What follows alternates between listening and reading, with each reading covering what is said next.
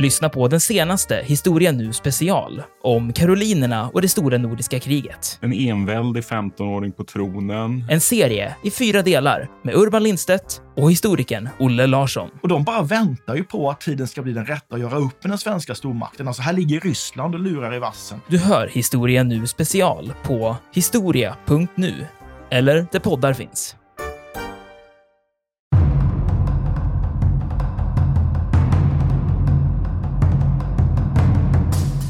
Vad, vad handlar egentligen krig, krig om för en soldat? Handlar det om att undvika döden? Är det den berättelsen man kommer hem, att man har undvikit döden? Eller handlar krig om egentligen att vara den som dödar? Att man nästan ska döda om man har upplevt kriget?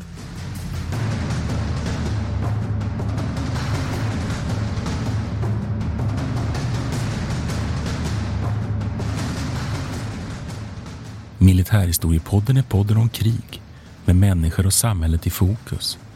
Programledare är Martin Hårdstedt, professor i historia vid Umeå universitet och Peter Bennesved, doktor i idéhistoria. Podden ges ut av förlaget Historiska Media. Stöd gärna MH-podden via vårt swishnummer 123 610 76 68. Märk betalningen med MH-podden.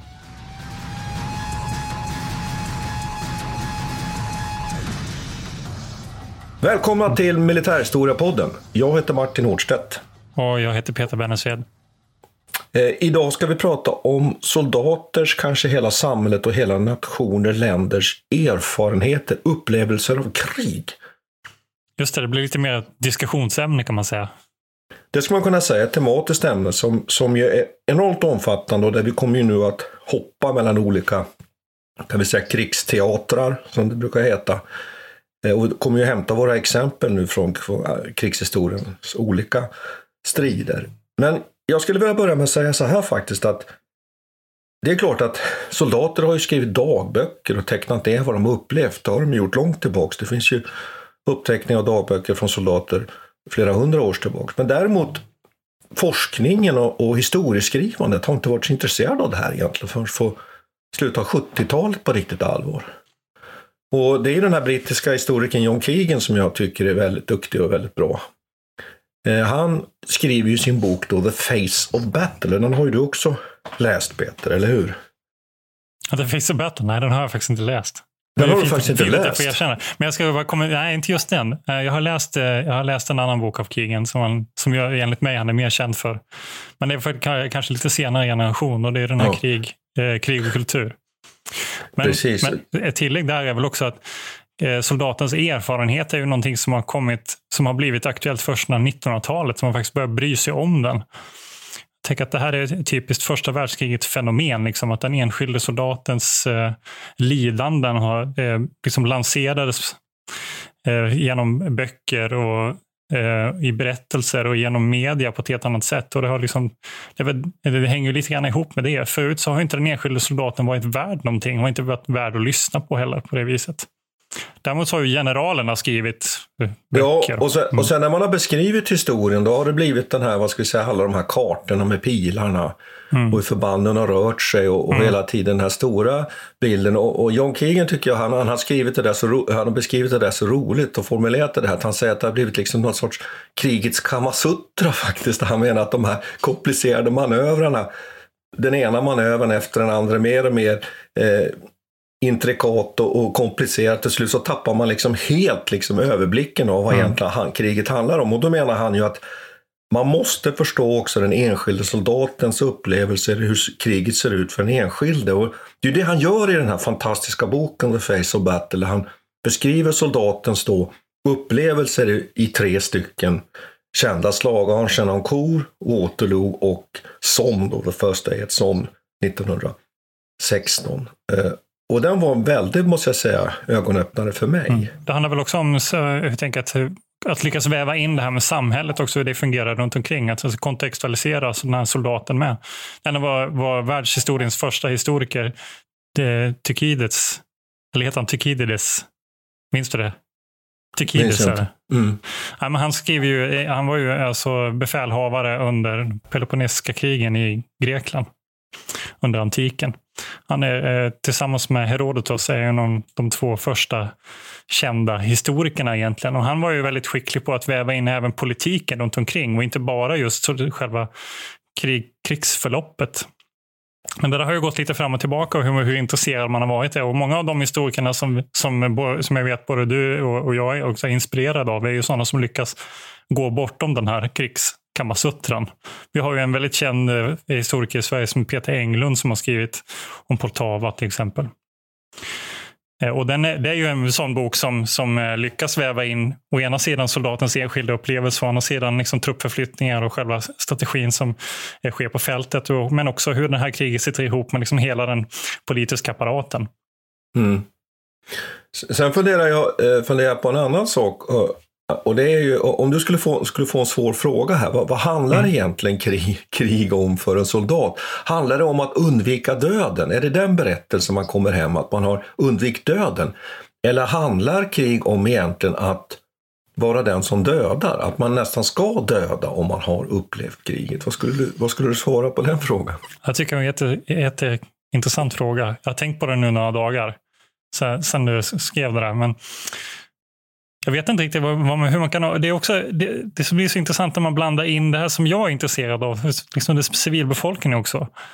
Under 1900-talet när det inte egentligen finns så mycket gränser mellan civila och militära operationer på det viset. Vem, alltså ett, om man skulle fråga civilisten vad krig är, så kan, då blir den där frågan helt irrelevant. Ja, civilisten varken, ja, den ska ju bara överleva, men den har aldrig chans att, att döda tillbaka. Eh, den, den, den, den, frågan är ju, den, den går ju bara att applicera på den egna, enskilda soldaten. Men är, kan man ens begränsa krig till den enskilda soldaten skulle jag vilja fråga tillbaka då. Om du förstår vad jag menar. Alltså jag tycker ja. det är jätteintressant. Eh, hur, det, den vanliga eh, tolkningen eh, handlar väl mycket om moral. Va? Och det här är ju det Clausewitska eh, eh, arvet lite grann. det handlar om, om moral, att alltså upprätthålla stridsmoralen och den som viker först, den som förlorar striden. så att säga. Och då behöver det inte egentligen handla så mycket om dödandet i sig. Eller hur? Nej, Eller nej, det, nej, precis som du säger, när Clausewitz försöker förstå kriget och beskriva kriget, då handlar det just om att det är en, en, en, en handling, en våldsövning, en, en, vilje, en viljeyttring är ju kriget i stor utsträckning som du säger. Nej, jag, jag tänker, jag skrev ju det där till dig för att, för att eh, vi diskuterar ju, förbereder, förbereder ju våra, våra podcast genom att vi, vi bollar olika idéer. Och det är ju den som, som ju framförallt har tagit tar upp det här i en väldigt, väldigt intressant och väldigt bra bok, det är ju Joanne Burks Intimate eh, History of Killing. Och där hon ju just ställer den där frågan, vad handlar det egentligen? Och då menar hon att Många gånger tror man att det handlar om att undvika döden, men egentligen så är det ju så att, att krig handlar ju om att faktiskt döda. Och hon tycker jag på ett väldigt övertygande sätt liksom går in och visar det där under då tre krig under 1900-talet, första, andra, andra världskriget och Vietnamkriget. Att mycket cirkulerar kring det där att man faktiskt ska döda som soldat. Faktiskt ta en annan människas liv. Då. Mm. Det låter som en, eh, ett väldigt naivt påstående. Det handlar om att döda. Men det är ju lite, det är ganska komplext om man väl börjar fundera ja, över det. Och det är väl det som är problemet, problemet lite här när vi är inne på det här med upplevelsen och alltihopa detta. Att en människa i grund och botten vill ju inte döda en annan människa. Utan den militära utbildningen den, den syftar till att plocka bort den här spärren. Därför att man i den här situationen måste kunna vara beredd att döda en motståndare därför att det, det är vad man gör i krig om man är i en krigsorganisation och bedriver krigföring så, så mm. måste man vara beredd att döda och den militära träningen handlar ju väldigt mycket om att eh, helt enkelt lära sig att ta bort den där spärren, det som inte egentligen är naturligt för en människa. Nu kanske någon skulle invända då att ja, men det är visst så att hos människan finns det en biologisk drift att döda andra. Det, det kan vara, kan vara hänt, må, må så vara, men i alla fall visst, västerländska civilisationer och de flesta civilisationer i vår egen tid, där är det ju inte så. Utan där, där måste man ta bort den där spärren. Och jag tycker det är jätteintressant det här med my, myter kring, mm. kring vad en krigare är. Mm. Och vad det är som kännetecknar att man är soldat. Mm. Ja, det, eh, och, och, den här bilden av den soldaten har ju, bilden av den eh, den eh, ultimata soldaten har också förändrats. Det är, det är också någonting som Keegan pratar mycket om. One size fits all seems like a good idea for clothes until you try them on. Same goes for healthcare. That's why United Healthcare offers flexible, budget friendly coverage for medical, vision, dental, and more. Learn more at uh1.com.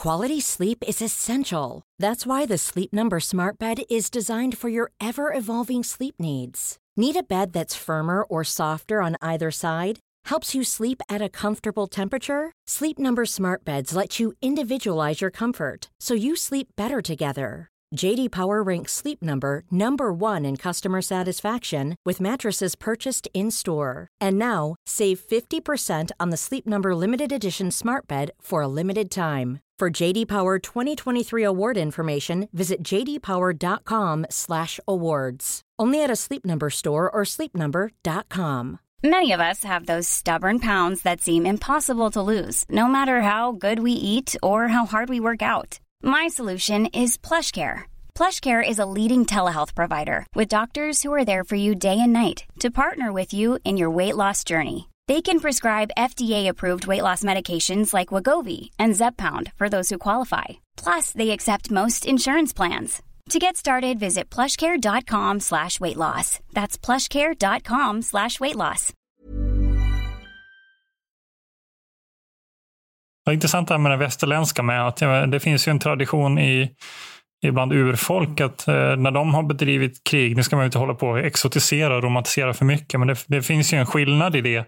Att de till exempel inte har varit nödvändigtvis intresserade av att döda varandra i strid, utan det är någonting som kännetecknar just västerländsk krigföring.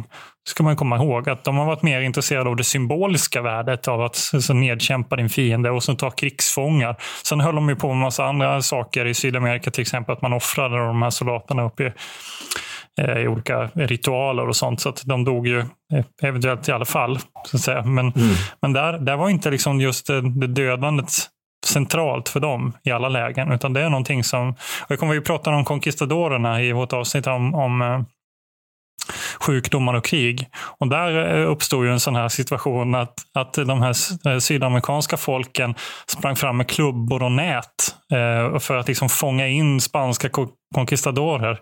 Medan de då blev mötta av en järn och eld eh, som helt enkelt syftade till att döda på västerländskt klassiskt vis liksom nedkämpa, nedkämpa sin fiende fullkomligt. Nej, men jag, det tror jag du har alldeles rätt Jag tycker det är jätteviktig skillnad där att i, i den västerländska krigföringen, där handlar det ju om att nå på något sätt ett sorts resultat. Och att man också utvecklar en viss disciplin, att man står på en linje, mm. att man slåss till sista man. Eh, tar man då till exempel, eh, jag tänker på eh, när Napoleon åker till Egypten, fälttåget till Egypten, eller tidigare under korstågen. Där de här riddarherrarna ska liksom, liksom charge home, sätta in mm. sitt kavalleranfall och, och, och, och de muslimska trupperna de, de de faller undan och väntar tills, tills eh, korsfararna är utmattade några veckor senare, sen anfaller de på natten. Att de har liksom ett, ett helt annat kulturellt sätt att se också på hur kriget ska genomföras. Och, och, och nu är vi kanske inne på ett litet sidospår med just det här med vad, vad, som är hedersamt och så vidare också. Men precis som mm. du säger, att då, krigen kunde många gånger vara rituella. Eh, mm. också att man, om man tittar till exempel i, i Sydafrika, där så småningom det utvecklas en Zulu-nation som har sådana assegajer, alltså sådana här korta spetsspjut, de når ju enorma framgångar med just precis som du säger, att de inte längre ser krigen som ritualer. Som nästan religiösa ritualer.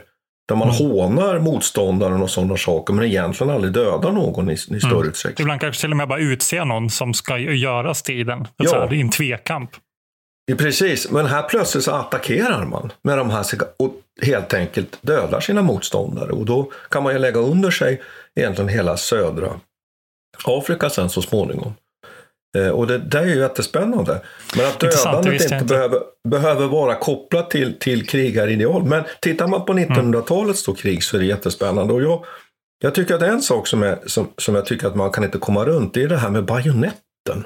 Mm. Jag kommer ihåg vi pratade om, när, vi, när vi pratade om kuloden eh, så, så diskuterade jag bajonetten lite grann där och det kommer jag ihåg att eh, inför förberedelserna så läste jag en hel del om just att, att man höll kvar bajonetten eh, trots att den var eh, egentligen obsolet teknologiskt sett eh, långt fram eller se, se, under sent 1800-tal så höll man kvar den för att den på något vis skulle då träna upp soldaten att vara modig. Att den skulle ha någon sån funktion att om du blir tränad i bajonettstrid så skulle du liksom behålla din manlighet och, och, och inte bli, vad ska man säga, ska inte förlora din manlighet med de här eh, vapnen som kan döda på avstånd.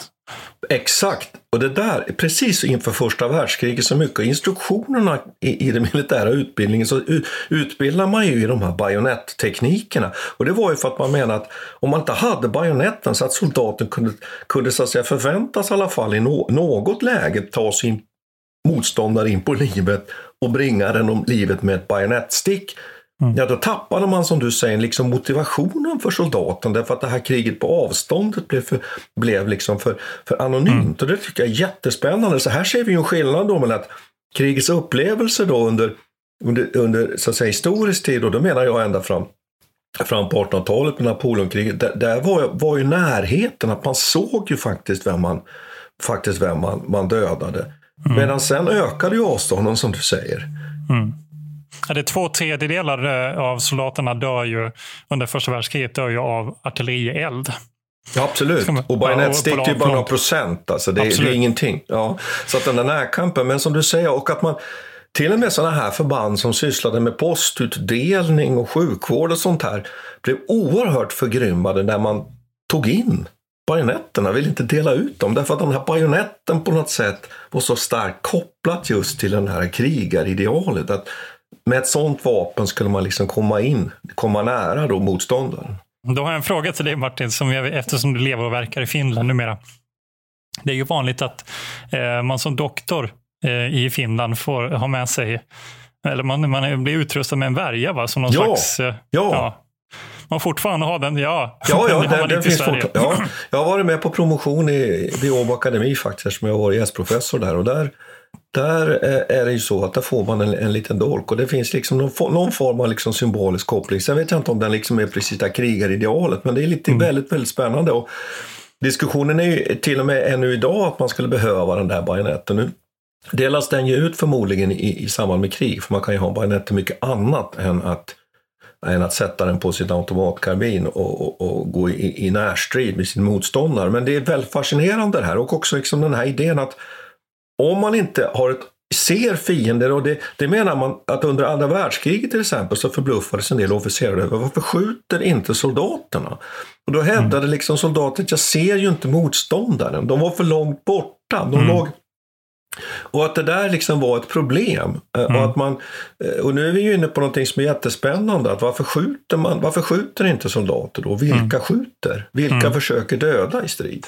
Man har ju räknat ut en sån här siffra på det. Eller man brukar liksom, eh, vifta med en procentsats. Hur, många, eh, hur många träffar man har liksom per kula. Ja. Jag vet inte exakt hur de de jag gissar att de här siffrorna är väldigt osäkra. Men man kan ju ta bara som ett exempel att man säger att under Koreakriget så var den här hit ratio på 55 procent ungefär. Mm. Att man liksom, medan i Vietnamkriget så är den 90.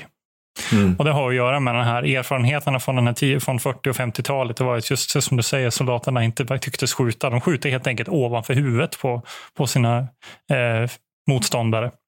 Men att man då liksom insåg detta och började träna bort det aktivt. Jag kommer ihåg många gånger när man ser bilder från tränings, eh, övningsfält och sånt där, även här mm. i Sverige, så kan man ju se, så jag har reflekterat över varför har de så fåniga bilder på liksom, eh, ja, men så här, utklippta liksom, soldater i papp då, som är målade med någon eh, Ja, så jag, jag antar mm. att de ska likna liksom en ryss i Sverige. Ja, absolut. Och det är ja. klart, där, där är vi inne på att man har ett mål som är verkligt. Ja, Exakt. Och jag, jag, jag, har tänkt på det många gånger. Varför har de? Varför kan de inte bara ha liksom ett kors eller liksom en, som man har i, i, i bågskytte? Liksom? Varför måste man ha en soldat där? Men det hänger ju ihop med det där att man ska träna sig på att sikta på mål som ser ut som människor. För om man inte gör det så kommer man vara det här starkt motstånd från att skjuta. Mm. Och, och, sen finns det, finns det ju intressanta undersökningar som säger att om en pluton går i strid, och det här gäller kanske första vid första så att säga, stridserfarenheten. Eh, men då är det ju så att det är ett litet antal som, ju, som agerar rationellt och skjuter för att döda. Mm. Och då, då, kanske om en, pluton på 40 man så kanske det då är 6-7 stycken som gör det. Då får man ju hoppas att det är gruppchefen och plutonchefen då. Som, och så säger man att det finns sex lika många som bara helt enkelt bryter ihop och sen den stora massan. De följer de här som leder. Men eh, det visar sig förbluffande att mycket att soldater helt enkelt i strid skjuter inte för att döda och det, det är ju någonting som är väldigt, väldigt spännande. Mm. Jag läste också om det här med eh, maskingevärselden under första världskriget. Det kan man ju ändå tänka sig att det är någon slags schablonartad bild där, att de på något vis siktar, men de, inte ens då. Eh, när, man, när de stod framför de där eh, eh, gevären så siktade man. Man hade som en mm. slags en zon bara som man skulle så bestryka med elden. Och den var också, då ska man sikta ganska lågt för att man ska träffa eh, motståndaren i benen. Och på mm. det viset skulle man göra eh, så att de faller ihop och på det viset blir exponerade mot huvudet och mot kroppen. Så att den här, och så det, det, är så man, man, det är egentligen bara i den här krypskyttesituationen som, som mm. soldaten så att säga, överlagt ska liksom sikta precis på en motståndare. Mm. Och det är inte så, ja. Nej, men, men krypskytten, är ju, ja, krypskytten är ju också spännande för den mm. blir ju på något sätt också en, en ädel krigare därför att den ser sin motståndare. Den mm. väljer ut sin motståndare. Då kan vi säga att det är oädelt därför att den smyger. Men det är på något sätt jakt. Och ja. att det där dödandet blir liksom en, att det blir liksom kliniskt så att säga. Att det blir mm. ädelt, att det blir rent. Och det där är ju jättespännande. Samtidigt som ju de här snipers då, de, de ofta är ju en, en sån där liten grupp som ju ofta håller sig på sin kant och är lite utfrusen också egentligen från, från den här stora majoriteten, massan av soldater också samtidigt. För man ser lite konstigt på dem. Men det är jättespännande mm. med, med just prickskytten som en ädel krigare. Mm. Vi, kan dra, vi kan passa på att dra en landslags för kvinnohistorien här i det här sammanhanget också. För några av de mest kända krypskyttarna under andra världskriget var ju faktiskt kvinnor också. Mm. Och där, I samband med det så kan man också säga att den här, den här eh, berättelsen som vi nu är inne på och peta på är ju också typisk manlig domän. Att man på något vis har kopplat ihop det här soldatidentiteten, krigshjälten med ett manligt genus. Eh, men samtidigt så har vi ju exempel på i alla fall under 1900-talet med väldigt många kvinnor som, som eh, är engagerade. Men där, är det, där finns en, det finns en jätteintressant eh, skillnad där, för att de blev aldrig tillåtna egentligen, utom då, det var bara i Sovjetunionen som kvinnorna blev tillåtna att faktiskt avfyra vapnet. Och, och, det är just det, alltså själva avfyrningsmekanismen fick de till exempel i Tyskland eh, och Storbritannien, där det var väldigt många, vi pratar ungefär en halv miljon kvinnor var engagerade i den brittiska eh, krigsmakten och ungefär lika många i, i tyska. Men de fick aldrig avfyra sina vapen. Och det var eh, Först och främst så hamnade de eh, ofta i, i ja, de arbetade med luftvärnet huvudsakligen. Ja, men, och, då, och de gjorde ett enastående jobb med att eh, sikta och, och hålla på med sådana här höjdmätningar. Eh, och också observations, eh, alltså observationstjänst och så. Men de hade alltid med sig en manlig Eh, medlem då i de här förbanden som fick, som fick skjuta. Och, och deras berättelse också om kriget blir ju också då lite annorlunda. Den blir inte så här eh, färgad av något så här heroiskt mod eller eh, att de ska kastas ut på fält, utan deras liksom krigserfarenhet är av ett helt annat slag. Och de blev också gärna kända för att de var duktiga på renhet och så här höll, höll sina vapen väldigt rena och utrustningen. De putsade väldigt ja, typiskt på något vis. Så att de också kunde uppmuntra sina man, manliga motsvarigheter att också skärpa till sig. Mm. Eh, mm. Det är intressant. Och, och då tänkte jag, vi har ju nämnt nu den här bajonett, bajonettstriden, så har vi pratat mm. om prickskyttan. Sen finns det en tredje kategori som på något sätt också har varit väldigt spännande och väldigt kopplad liksom till det ädla kriget. Och det är den här stridsflygaren som, ja. som slåss man mot man i luften. Och det börjar ja. redan under första världskriget. Det finns ju sådana fantastiska historier där, den, där en, en, brittisk då, flygare på något sätt får veta att på andra sidan finns eh, ett tyskt flygare och han begär att man ska inte, att man ska helt enkelt stoppa luftvärnselden och den här tyska flygareset gör detsamma. Sen genomför mm. man då en, en strid över ingenmansland mm. och mm. britten vinner eh, och, och så vidare. Det, och det är ganska fascinerande att där är någon, någon sorts ideal då att det här dödandet är ädelt och det, det är på något sätt rättvist och rättfärdigt. Va? Det, mm. det är jättespännande. Men jag skulle vilja, jag skulle vilja lite återgå lite till, till John Keegan och det här. Vad, vad är det man vinner med att man förstår eh, eh, soldatens upplevelse? Jo, den är att man plötsligt kommer bort från stora missuppfattningar. Och det skulle jag vilja ta direkt ett exempel. Slaget vid Waterloo, eh, den här stora, stora kavalleriinsatsen som fransmännen gör med sitt tunga kavalleri under slaget vid Waterloo, där ju britterna formar då karré, fyrkanter, för att stoppa det. Och varför gör de det? Jo, det är för att kunna koncentrera elden och, och liksom sluta samman. Och det spännande där är ju att man har ju någon sorts upplevelse, jag vet inte vad du har för, för, för eh, vad du ser framför dig Peter när du tänker på det där, men ofta mm. traditionellt tänker man sig att det blir någon sorts kavalleriklasch där med bajonett och, och mm. ja, det vet så. Men det är ju inte så, utan det visar ju John Keegan här väldigt tydligt att de når ju aldrig fram, de här kavalleristerna. De kommer ju att stupa då som närmast kanske 10 meter ifrån därför att den här koncentrerade elden skapar en sån liksom blyvägg. Att mm. de når aldrig fram. Och där tycker jag ett bra exempel på hur man kan liksom börja förstå hur de här striderna var. Jag har också ett annat exempel från slaget vid vid Oravais den 14 september 1808, det som var ett av de stora slagen under, under finska kriget. Och där, där beskriver en, en, en av de här som, det, som finns med där, Eh, eh, eh, då Fänriken Ljunggren, han är med i Västmanlands regemente och, de genomför ett frontalt anfall där och man ska ta sig över en å. Och det är nästan lite tragikomiskt där, för där tappar de en major bland annat där i ån som bara försvinner. Han återkommer sen liksom långt flera timmar efteråt och sådär. Och hur den här stridsrörelsen, och han säger att vi efter att passagen av den där ån, då, då, då, liksom, då, då framryckte vi som en fårskock liksom i fullständigt kaos. Och, och då kan man ju skratta åt det här, det är ju fruktansvärt mitt under strid. Va? Och, och att det här på något sätt det ger oss en förståelse för hur, hur, strid, hur striden mm. egentligen var. Mm. Det tycker jag är viktigt, för annars blir det de här fyrkanterna och den här mm. Eh, pilarna. Va?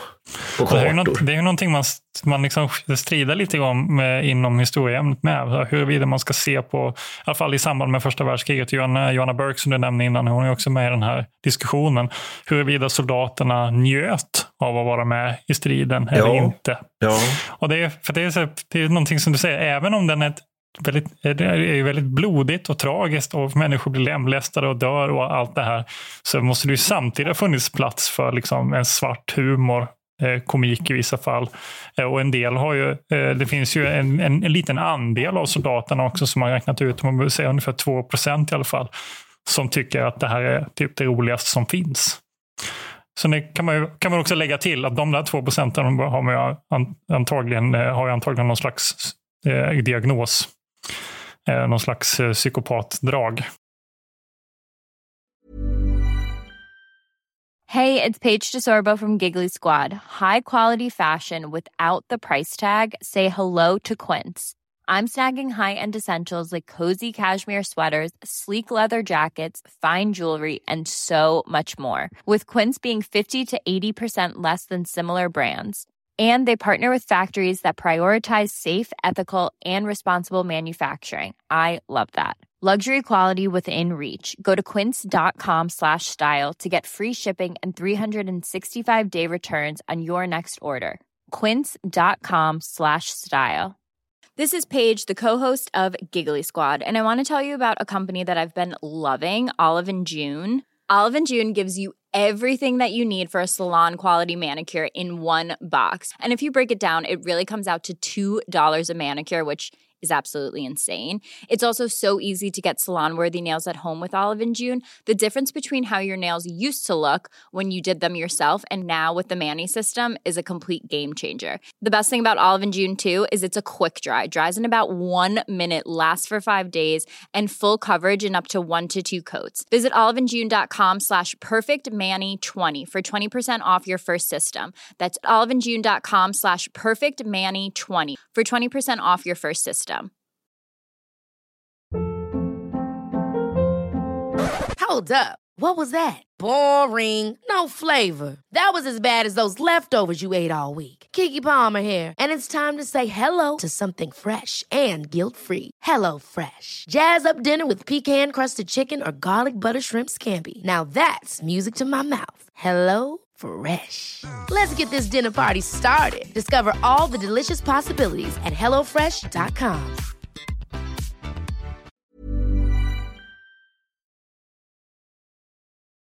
Men det är också så här, vilken, vilken berättelse ska man då välja? Vad, vilken mm. typ av eh, skildring av kriget är det egentligen som är den korrekta? För om man tittar då på eh, Remarks bok eh, till exempel på, på västfronten. Västfronten inget nytt, ja. Som är, får jag bara lägga till det, som ja. ju ofta har färgat vår syn egentligen på första världskriget. Mm.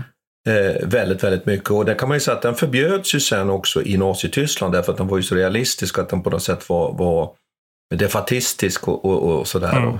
Men den innehåller ju eh, både det här fruktansvärda, grisiga, eh, liksom korta konstateranden att människor bara blir pulveriserade av granateld. Samtidigt mm. som den handlar om liksom dråpliga eh, officerare på regementena som beter sig illa, någon slagsmål och liksom eh, dåliga mm. skämt. Och så den mm. har liksom, ja, Ja, jag håller med dig då. Och sen, sen, kan man ju säga då också att där är ju då som du säger, vad ska vi välja mellan då? Handlar krigets berättelse om att man som, som soldat faktiskt söker striden? Och där kan vi gå tillbaks till återigen finska kriget och, och Napoleonperioden där vi har, har bra eh, källor på det här. Att man, man sökte striden. Var man ung, 19-20-åring, då ville man uppleva striden. Den var lockande. Man ville mm. vara med, man såg någonting ädelt i den. Och när man hade upplevt den så kanske man kanske tyckte att den var fruktansvärd, men man hade skaffat sin erfarenhet som man då ändå mm. gladde sig åt. Eh, och då är frågan, är det den bilden vi ska ha? Eller mm. är det den där andra, att man är glad att man har överlevt, att man inte mm. dog? Nu är vi mm. återigen där, är det att, att dö eller döda som är, är så att säga mm. huvud, huvud är det, vad är det som skapar Mm. Skapa, vad, vilken inställning ska man ha till striden och stridens upplevelse? Där kan vi, ska vi, lyfta, eh, vi kan ju lyfta diskussionen upp till nationsnivå när vi ändå är här. För det, här, det, anknyt, det du säger här nu anknyter ju till någonting. Mm. Eh, också om man tar veteraner som ett exempel, som ett problem som uppstår då. Då har, eh, då har du veteraner som å ena sidan i, i aktiv krigstjänst uppmuntras att genomföra eh, Eh, fruktansvärda handlingar gentemot andra människor. De uppmuntras att döda och, och så vidare och vara kallblodiga. Ibland rena avrättningar. Och sen så när de då kommer hem, när kriget är över, det här är ju ett känt fenomen, så möts de ju av människor hemma vid som inte alls förstår och som inte alls kan eh, acceptera de här berättelserna som de kommer med. Och då blir mötta av, de blir mötta av ett annat normsystem helt enkelt. Och detta skapar liksom en psykologisk konflikt. Där de helt enkelt inte känner sig förstådda och inte blir respekterade för sina gärningar. Eh, och det blir som ett slags trauma för dem. Och det handlar ju om i sin förlängning då, det handlar om att kanske nationen i sig, alltså på en väldigt övergripande, nu blir det väldigt abstrakt här, jag hoppas att lyssnarna finner det intressant ändå, men det handlar om att nationen i sig kan ju också formera sig runt en enskild berättelse om vad det här kriget som soldaterna varit med om faktiskt betydde. Eh, och mm. den, den berättelsen kan ju vara väldigt annorlunda från den enskilde soldaten. Ja. Mm.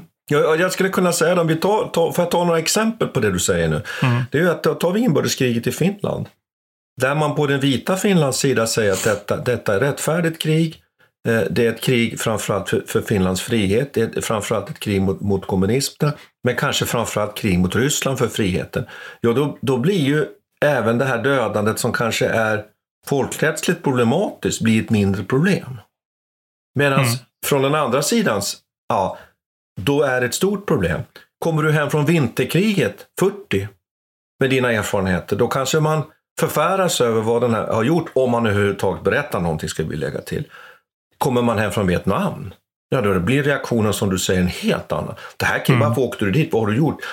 Och man, som ett stort frågetecken och det blir ett stort trauma för de här mm. soldaterna som ju har försökt att, att ändå liksom göra sin tjänstgöring rättvisa mm. borta i Vietnam. Och det är jättesvåra saker det här tycker jag. På, en, på en mer banal nivå också, om jag, får, jag vill nämna en anekdot från min, min eh, ärade morfar.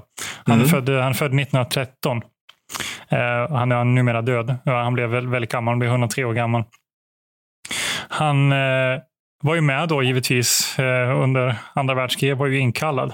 Och jag som då som historiker, som har precis tagit min kandidat så jag träffade honom vid ett tillfälle och tänkte jag, jag måste ju passa på, han börjar bli väldigt gammal, jag måste passa på att fråga honom hur den där upplevelsen var. Liksom. Nu var ju inte Sverige med i kriget då på det viset, men vi var ändå beredskap och han var ändå en del av den där stämningen. Jag var väldigt intresserad.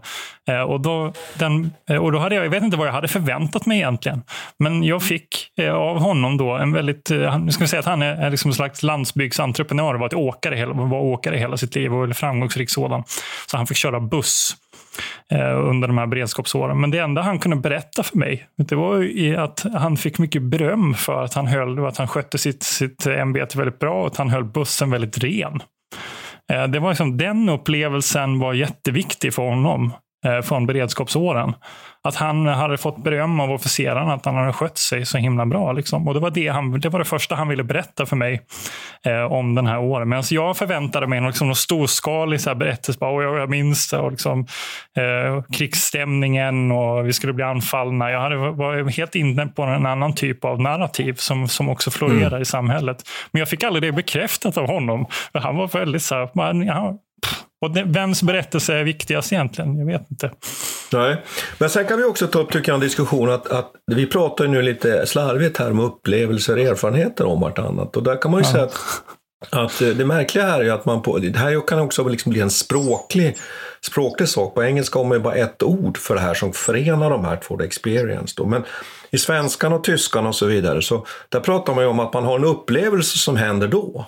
Mm. Men sen har man en erfarenhet och ska man förklara det enkelt så kan man ju säga att den där upplevelsen sen, den bearbetas ju och blir en erfarenhet. Och då är ju mm. frågan, någon som upplever en, en händelse vid fronten i strid, vad är det för bild som den sen ger av det här, låt säga 10, 15, 20 år efteråt? Mm. Det är ju en jätteintressant fråga.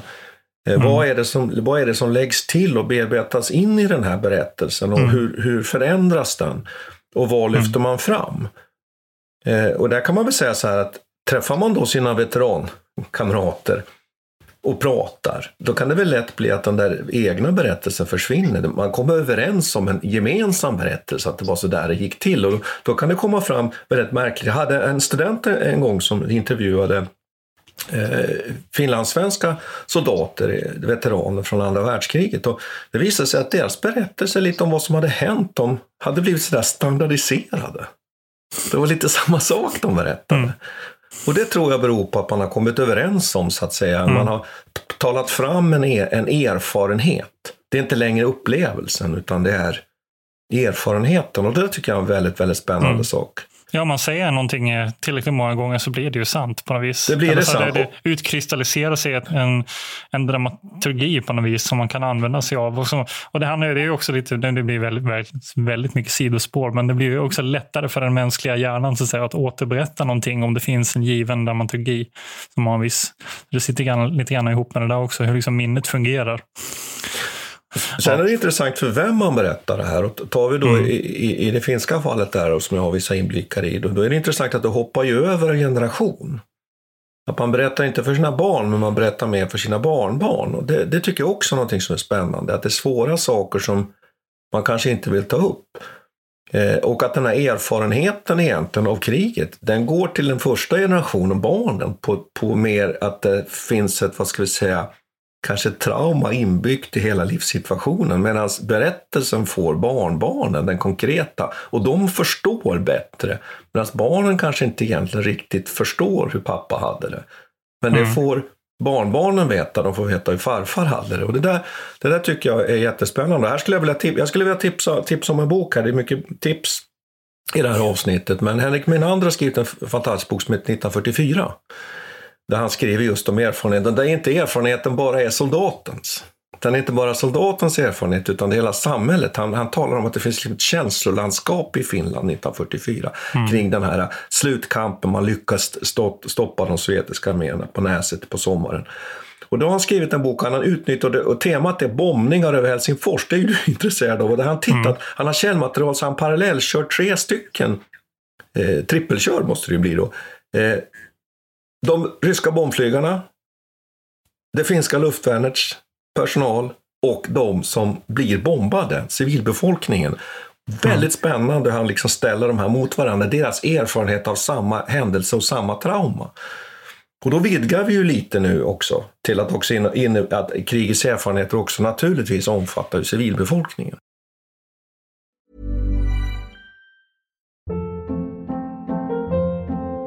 Hold up. What was that? Boring. No flavor. That was as bad as those leftovers you ate all week. Kiki Palmer here, and it's time to say hello to something fresh and guilt-free. Hello Fresh. Jazz up dinner with pecan-crusted chicken or garlic butter shrimp scampi. Now that's music to my mouth. Hello Fresh. Let's get this dinner party started. Discover all the delicious possibilities at hellofresh.com.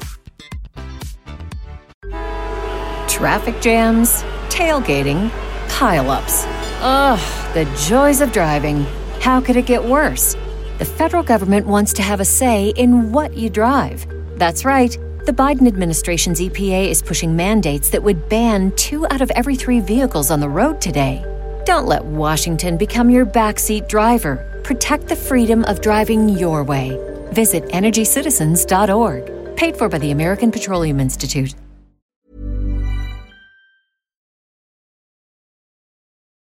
Ja, nej, men det här med, med civilbefolkningens eh, eh, berättelse är ju också intressant i den. Jag, jag tänker ofta, eh, jag som är intresserad av kalla kriget och, och atombombsrädslan är ju eh, också det blir ett väldigt märkligt fenomen och det, det griper ju in i alla de här sakerna vi har pratat om egentligen. Att å ena sidan handlar det om att överleva, men det är helt omöjligt att slå tillbaka. Och, och å andra sidan så handlar det om en övergripande berättelse om ett atombombshot som har verkat under kalla kriget, eller som man påstår har verkat. Medan folks vanliga liksom, tillvaro är helt egentligen oberörd av.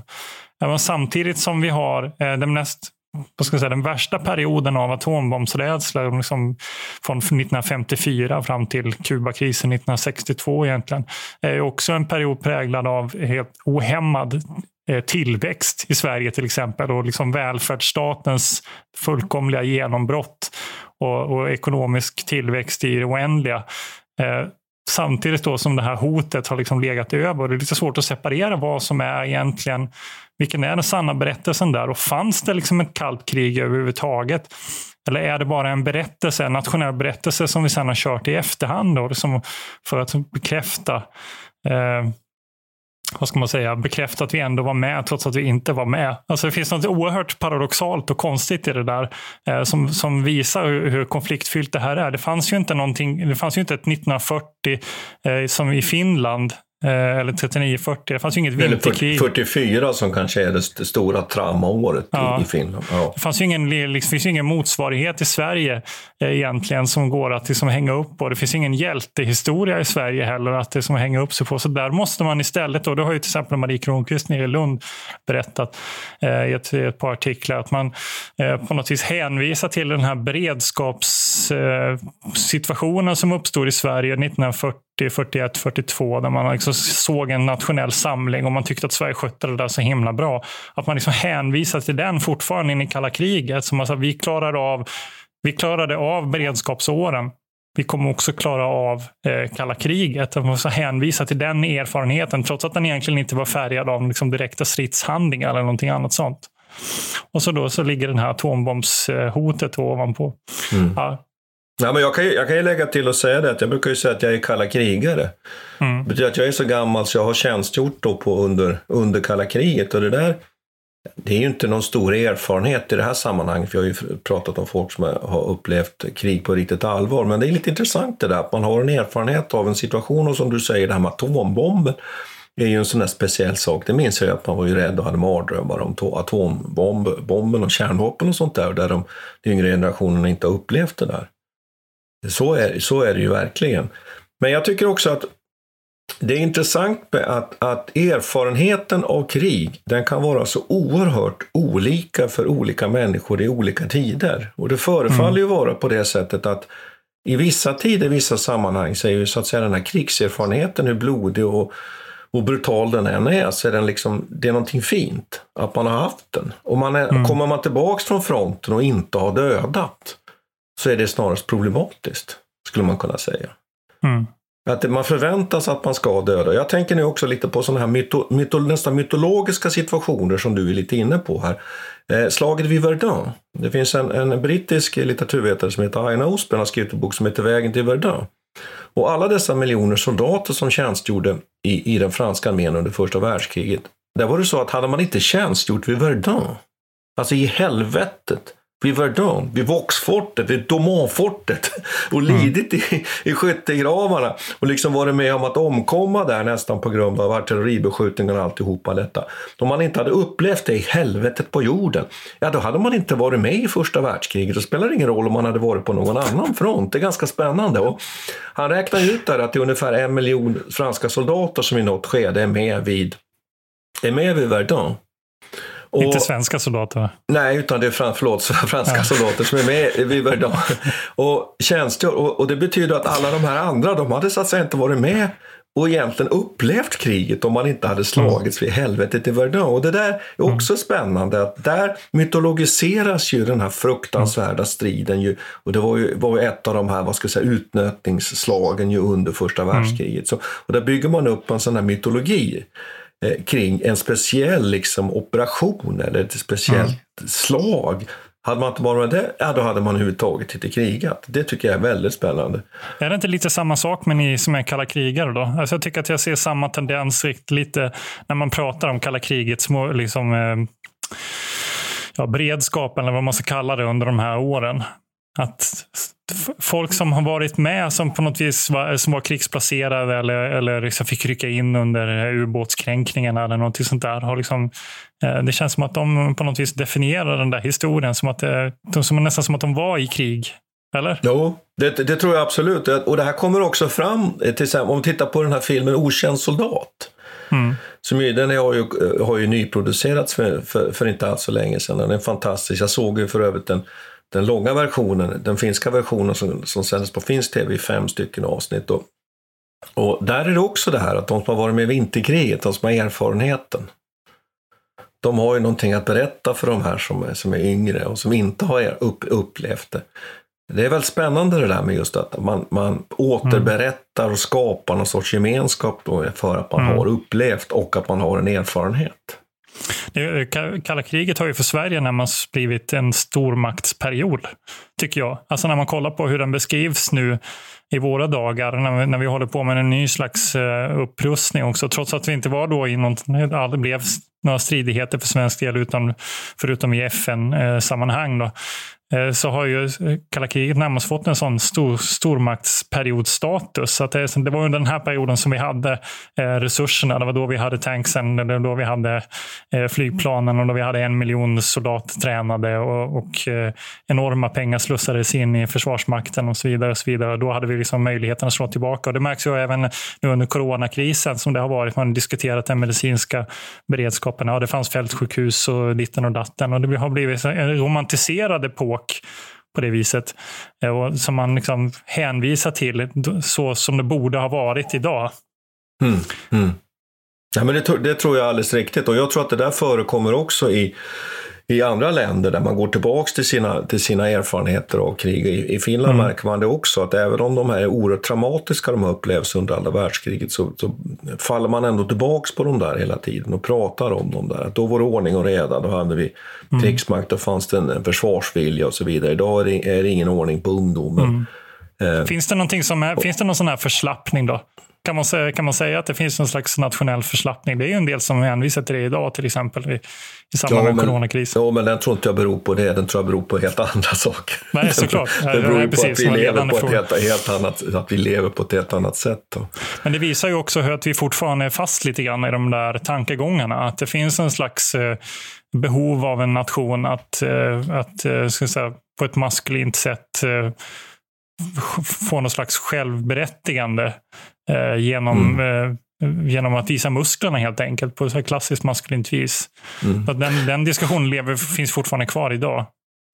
Ja, jag tror, jag tror ju absolut att nationen, krigsmakten, upprätthåller då naturligtvis en massa, massa inte minst manliga normer. Och det, det där känns som att det där är nästan ett, ett, ett program bara det där. Ja. Och där man, där man kan säga, är det ett avsnitt, det, det är diskussionen om hur man i Försvarsmakten naturligtvis bygger upp det. Och det är ju därför att man då menar att de där manliga normerna, det, det hjälper mm. oss att klara av krigets eh, påfrestningar. Så är det ju. Mm nation och manlighet är ett stort liksom, forskningsfält mm. inom militärhistorien till och med.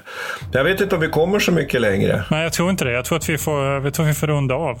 Vi får säga, tack, för, tack, tack ska vi ha helt enkelt. Ja, tack ska vi ha. Vi hörs på återseende.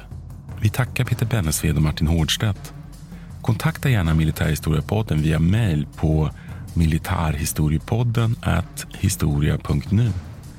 Peter och Martin vill gärna få in synpunkter och förslag till programidéer.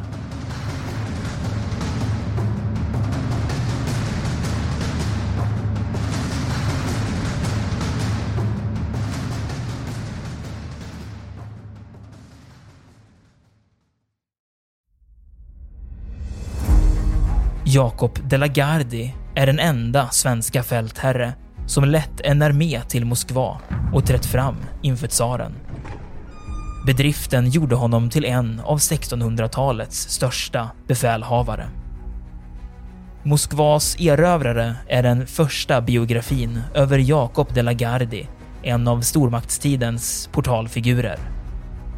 Historikern Peter Ullgren följer hans stormiga bana från den föräldralösa barndomen vid 1500-talets slut till maktens topp och den mullrande statsbegravningen i Stockholm 1652.